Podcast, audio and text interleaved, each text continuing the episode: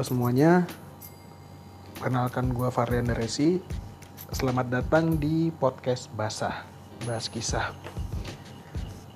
Jadi buat di episode perdana ini, gue pengen cerita-cerita aja sama lu semua tentang apa yang gue lagi pikirin saat ini. Dan ke depannya mungkin gue bakal ngobrol sama orang-orang yang nantinya bisa kasih cerita mereka, ngasih kisah-kisah mereka yang bisa jadi insight juga buat kita semua.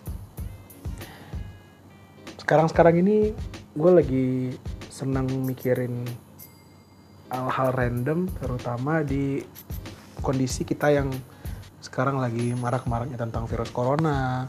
Tapi gue gak bakal bahas tentang virusnya.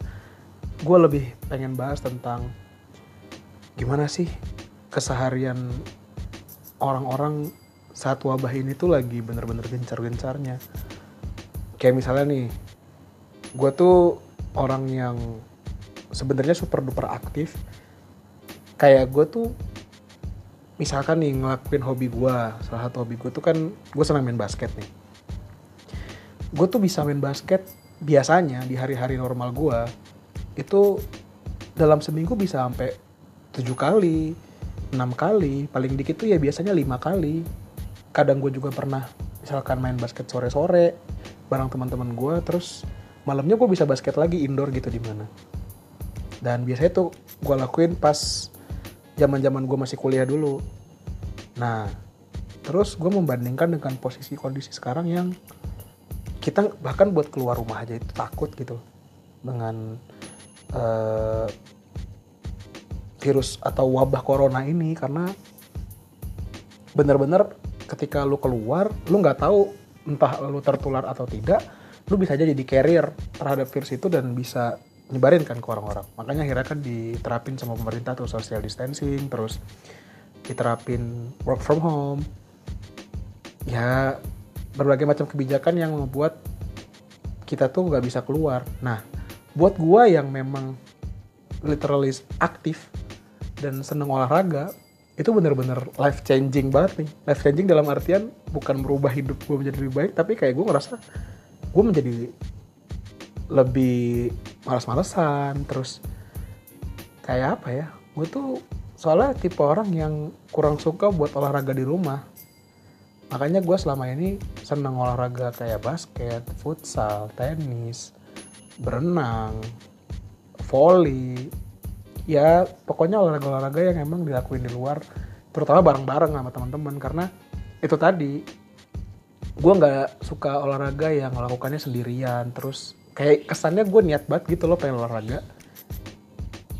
Pernah nggak sih lo? Atau mungkin ada di antara teman-teman yang kayak gue gitu kayak ngerasa kalau gue misalkan yoga atau gue uh, olahraga pemanasan-pemanasan ringan uh, squat, jumping jack, tapi sendiri gitu. Kayak gue ngerasa kalau di rumah tuh anjir gue niat banget ya. Dan akhirnya jadi mager sendiri gitu loh. Pas pengen olahraga. Terus akhirnya malah tiduran. Malah gak jadi olahraganya. Sedangkan ketika kayak misalkan main basket, main bola, ya udah intensinya tuh emang ya gue pengen seneng-seneng aja tapi di samping itu ya gue kan melaksanakan olahraga itu secara tidak langsung. Nah dalam kondisi yang terbatas kayak gini tuh serba salah gitu loh. Gue pengen olahraga tapi gue nggak boleh keluar. Dan gue bukan kayak uh, atlet-atlet di luar sana pemain-pemain basket yang dia punya lapangan sendiri, punya lapangan indoor, bisa main sendiri, bisa main sama keluarganya, atau mungkin invite beberapa teman-temannya yang juga bisa disterilisasi dan menurut gue ini juga momok bagi orang-orang yang emang demen aktif sports yang kayak gini gitu loh yang gue sebutin tadi. Terus juga ternyata gue pikir-pikir itu tidak hanya berimpact pada hobi gue tentang olahraga tapi juga berimpact kepada hobi gue tentang musik.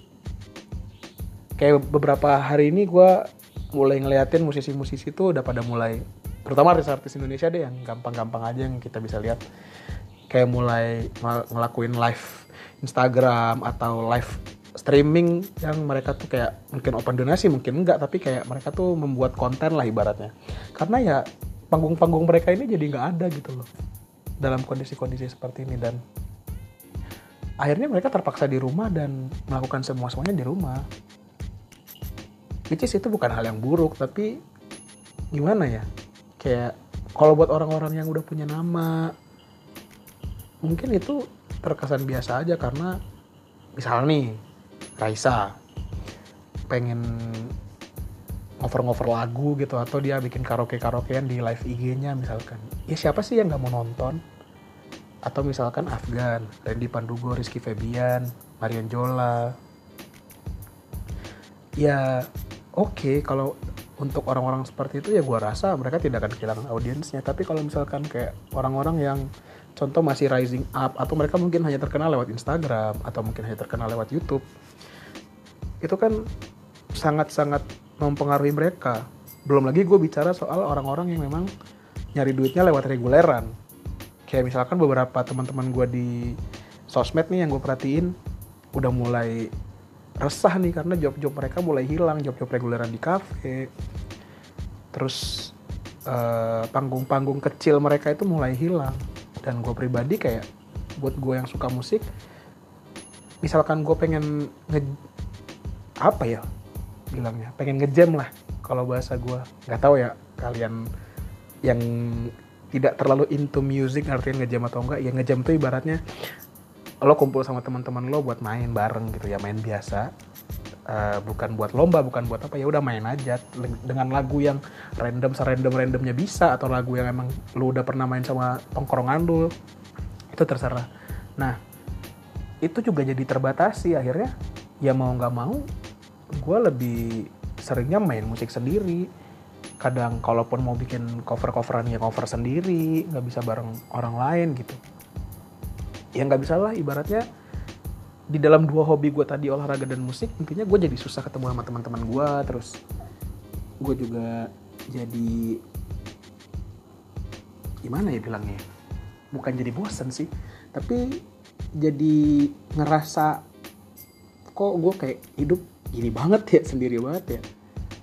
Nah dari sudut pandang dua tadi aja itu gue udah ngerasa kayak berada di rumah ini tuh ternyata tidak semudah itu. Karena awalnya gue berpikir kayak oh ya udah siapa bedanya? Gue cuman nggak boleh keluar. Sama aja toh. Biasanya juga uh, buat kaum kaum milenial terutama ya apalagi anak-anak kaum kaum rebahan pasti ngerasanya ya udah it's what I do every day gitu loh. Gue udah melakukan ini uh, terus-terusan. Ya udah biasa aja. Gue juga sering tidur-tiduran di rumah gue gak ke mana-mana gue juga kadang ada beberapa orang yang let's say dia introvert gitu ya. Let's say. Terus kerjanya dia tuh biasanya mungkin streaming Korea, drama Korea, denger lagu di kamar, nonton YouTube, nonton Netflix, chill sambil ngemil misalkan. Gue pikir itu tidak akan berdampak sebegitunya tapi ketika dijalankan ternyata nggak segampang itu gitu loh kayak contoh gampang deh sekarang gue kalau mau ke Alfamart aja nih pengen beli makan kayak insecure sendiri gitu loh kayak aduh kalau keluar keluar nggak ya? Beli nggak ya?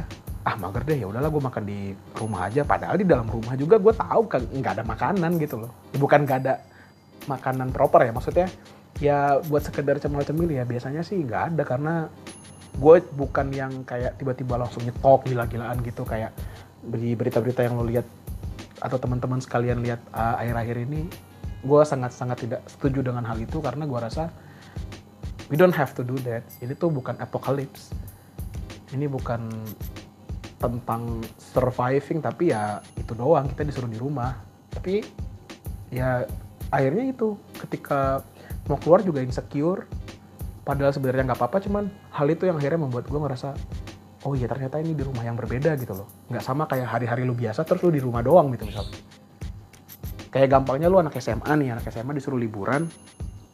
Terus pas lu liburan ya udah.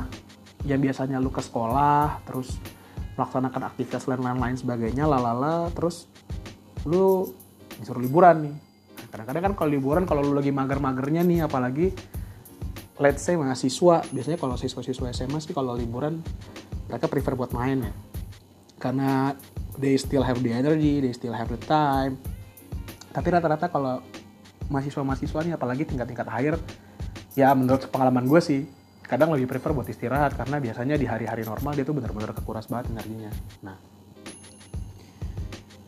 itu sangat-sangat berbeda dengan kondisi yang kita alami sekarang. Dan pada akhirnya gue sadar terus gimana ya kita yang hidup seperti ini yang kita juga nggak tahu sampai kapan harus melewati hal-hal ini. Ternyata impactnya sebesar itu. Nah akhirnya terus gue berpikir apa ya yang bisa dilakuin biar nggak ngerasa secanggung itu? Karena kalau cuman apa yang harus dilakuin buat survive ya yaudah kayak tadi gue bilang gue tinggal mengalahkan insecure gue buat keluar cuci tangan bawa hand sanitizer terus menggunakan masker kalau emang gue sakit kalau nggak sakit ya udah keluar aja. Tapi saat gue di rumah gue harus ngapain ya? Kalau ibaratnya lo bilang ya udah sih kan di rumah bisa main bisa nonton seri-seri yang belum belum kemarin-kemarin sempet ketonton bisa ngobrol quality time. Ya kalau itu cuma untuk satu minggu dua minggu mungkin gue rasa it's okay lah masih bisa dilakukan. Tapi bahkan gue aja nih yang ngerasanya ini baru jalan beberapa hari ya dua tiga hari udah ngerasa kok kayak udah habis aja ya bahan yang mau gue lakuin? Kayak gue mau main game ya udah gitu-gitu doang. Kayak ibaratnya selama ini tuh gue ngerasa waktu gue gak cukup buat main game karena gue gue paling game main game paling lama ya 5 jam 6 jam lah itu udah lama banget di hari-hari normal sekarang gue bisa main game kayak seharian gitu. Kalau gue mau main di 24 jam juga ya 24 jam bisa main tapi enak juga gitu loh. Terus misalkan mau nonton ya enak juga gue tiduran terus terus nonton terus. Ya oke sih kalau emang tontonan lu tuh bener-bener sebanyak itu. Terus lu maraton awal-awal mungkin lu masih ngerasa enjoy tapi pas di akhir-akhir kan ya pasti ada lah rasa bosan ketika lu melakukan maraton sepanjang itu let's say katakanlah lu nggak bosan nih tiga hari lima empat hari maraton. Tapi kalau lu sampai dua minggu maraton nonton doang ya gimana ya? Gue ngerasanya kayak bakal aneh aja gitu. Kayak masa gue nonton mulu ya? Ada perasaan bersalah aja sih kalau gue. Kayak gue tidur tiduran doang. Yang ada gue tambah gendut ini mah. Tapi pengen keluar juga ya kondisinya seperti itu. Terus kira-kira kita enaknya ngapain ya di rumah nah itu juga menjadi salah satu alasan kenapa gue bikin podcast ini karena uh, gue ngerasa gue orangnya suka ngobrol tapi media ngobrol gue aka teman-teman gue juga sulit ditemui karena dengan kondisi seperti ini kita tidak bisa nongkrong. Dan akhirnya gue ngerasa ya udah kalau gue ngobrol sendirian doang kayaknya asik juga deh bikin podcast ya seenggaknya obrolan gue ini bisa lah didengarkan orang-orang, bisa dikomentari oleh orang-orang. Mungkin dari teman-teman yang dengerin juga bisa kasih insight ke gue. Menurut kalian gimana sih menjalani hari-hari dalam masa-masa musim corona ini yang kita masih harus stay away, social distancing, kita harus ada di rumah.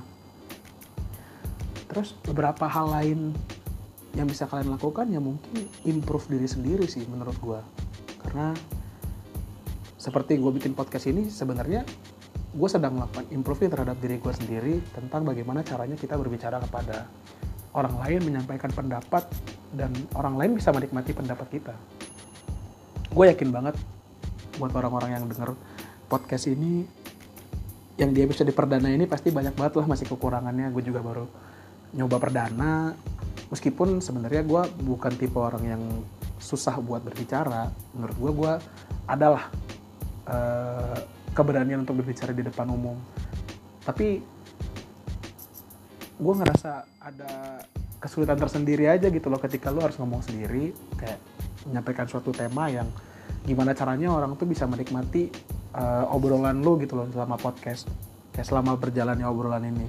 Nggak bosen atau ngerasa nggak garing atau bahkan nggak merasa pembahasannya itu bener-bener menarik gitu nah sama halnya ketika lu melakukan improvement di diri lu yang lain. Contoh misalkan lu pengen selama ini tuh lu ngerasa gue kayaknya nggak bisa main musik deh.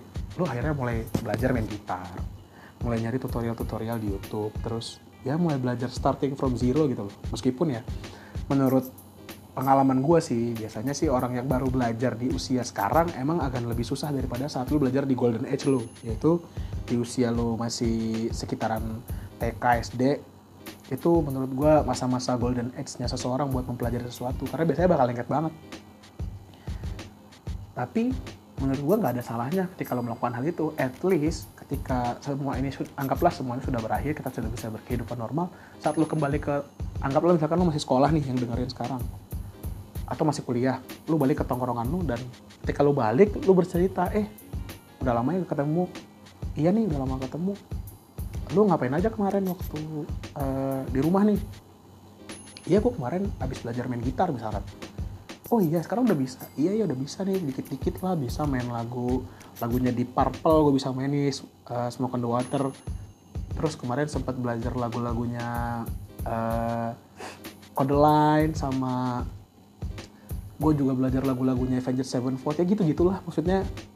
Lu menunjukkan oh dia punya kemampuan baru nih kan seru aja gitu terus misalkan teman lo yang lain bilang ya nih gue kemarin habis uh, baca-baca buku ini dan sering-seringnya baca gue nambah-nambah pengetahuan eh gue baru tahu loh ternyata uh, ada buku bagus nih yang nyeritain tentang uh, legenda kerajaan apa gitu misalnya di Indonesia gitu. Oh iya ya belajar sejarah. Terus teman lo yang lain misalkan ada yang improving tentang hal lain misalkan iya gue kemarin selama di rumah itu gue belajar banyak gerakan-gerakan baru nih di basket. Gue belajar tentang dribble ini, gue belajar cara shooting yang baik, terus gue belajar peraturan-peraturan.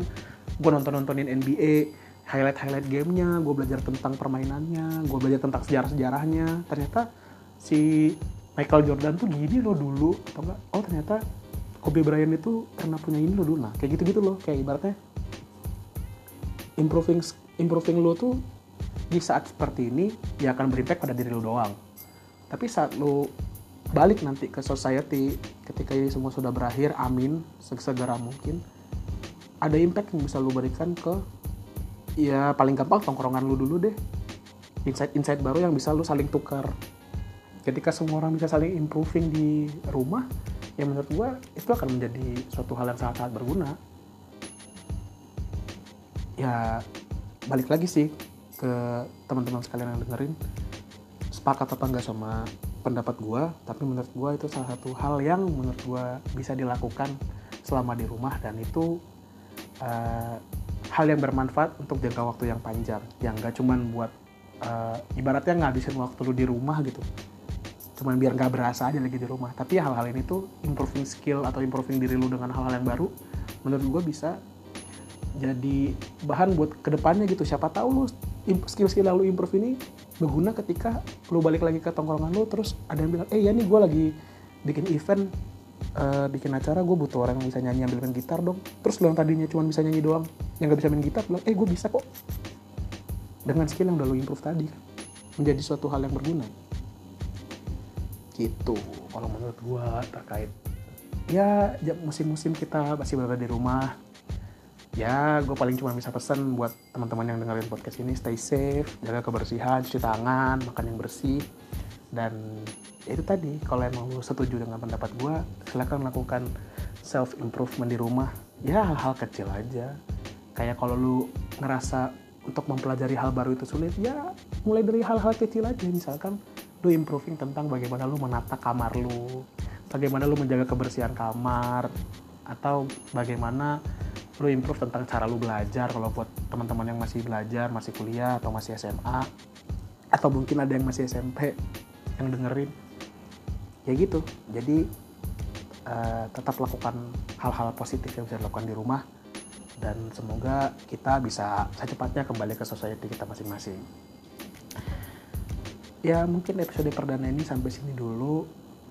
Gue berharap ke depannya buat podcast podcast selanjutnya gue bisa ngasih improvement yang lebih. Dan buat temen-temen uh, yang pengen ngasih saran masukan buat podcast gue ngasih tema pengen minta ada bahasan apa yang dibahas ya siapa tahu gue ngerti siapa tahu gue ngerti atau siapa tahu gue nggak ngerti tapi gue tahu temen gue atau ada orang yang ngerti mungkin bisa gue ajak ikut ngobrol di podcast basah ini bahas kisah lah basah dong. Ya gitu ya silakan boleh main-main ke Instagram gua Farli Ares. Terus btw gue juga punya channel YouTube. Ya iseng-iseng isi cover-cover tapi nggak sesering orang-orang ya kapan gue bisa upload gue upload. Karena kan video butuh effort yang lebih daripada podcast. Kayak kalau podcast ini juga walaupun gak bakal sering-sering banget ya. Tapi uh, ya masih bisa lah kalau pas lagi kosong langsung bikin kan ya tinggal ngobrol. Karena kan intinya bahas kisah ini gue pengennya ngobrol-ngobrol aja nggak nggak yang gimana banget gitu serius-serius banget. Enggak lah. Gue pengennya bener-bener ini podcastnya bener-bener buat obrolin secara ringan aja tapi adalah sedikit cecuil isi yang bisa diambil dari podcast ini. Ya udah gitu aja dari gue nama gue Varian Resi. Terima kasih udah dengerin podcast basah sampai ketemu lagi di episode selanjutnya. Stay doing what you wanna do. Oke okay? dadah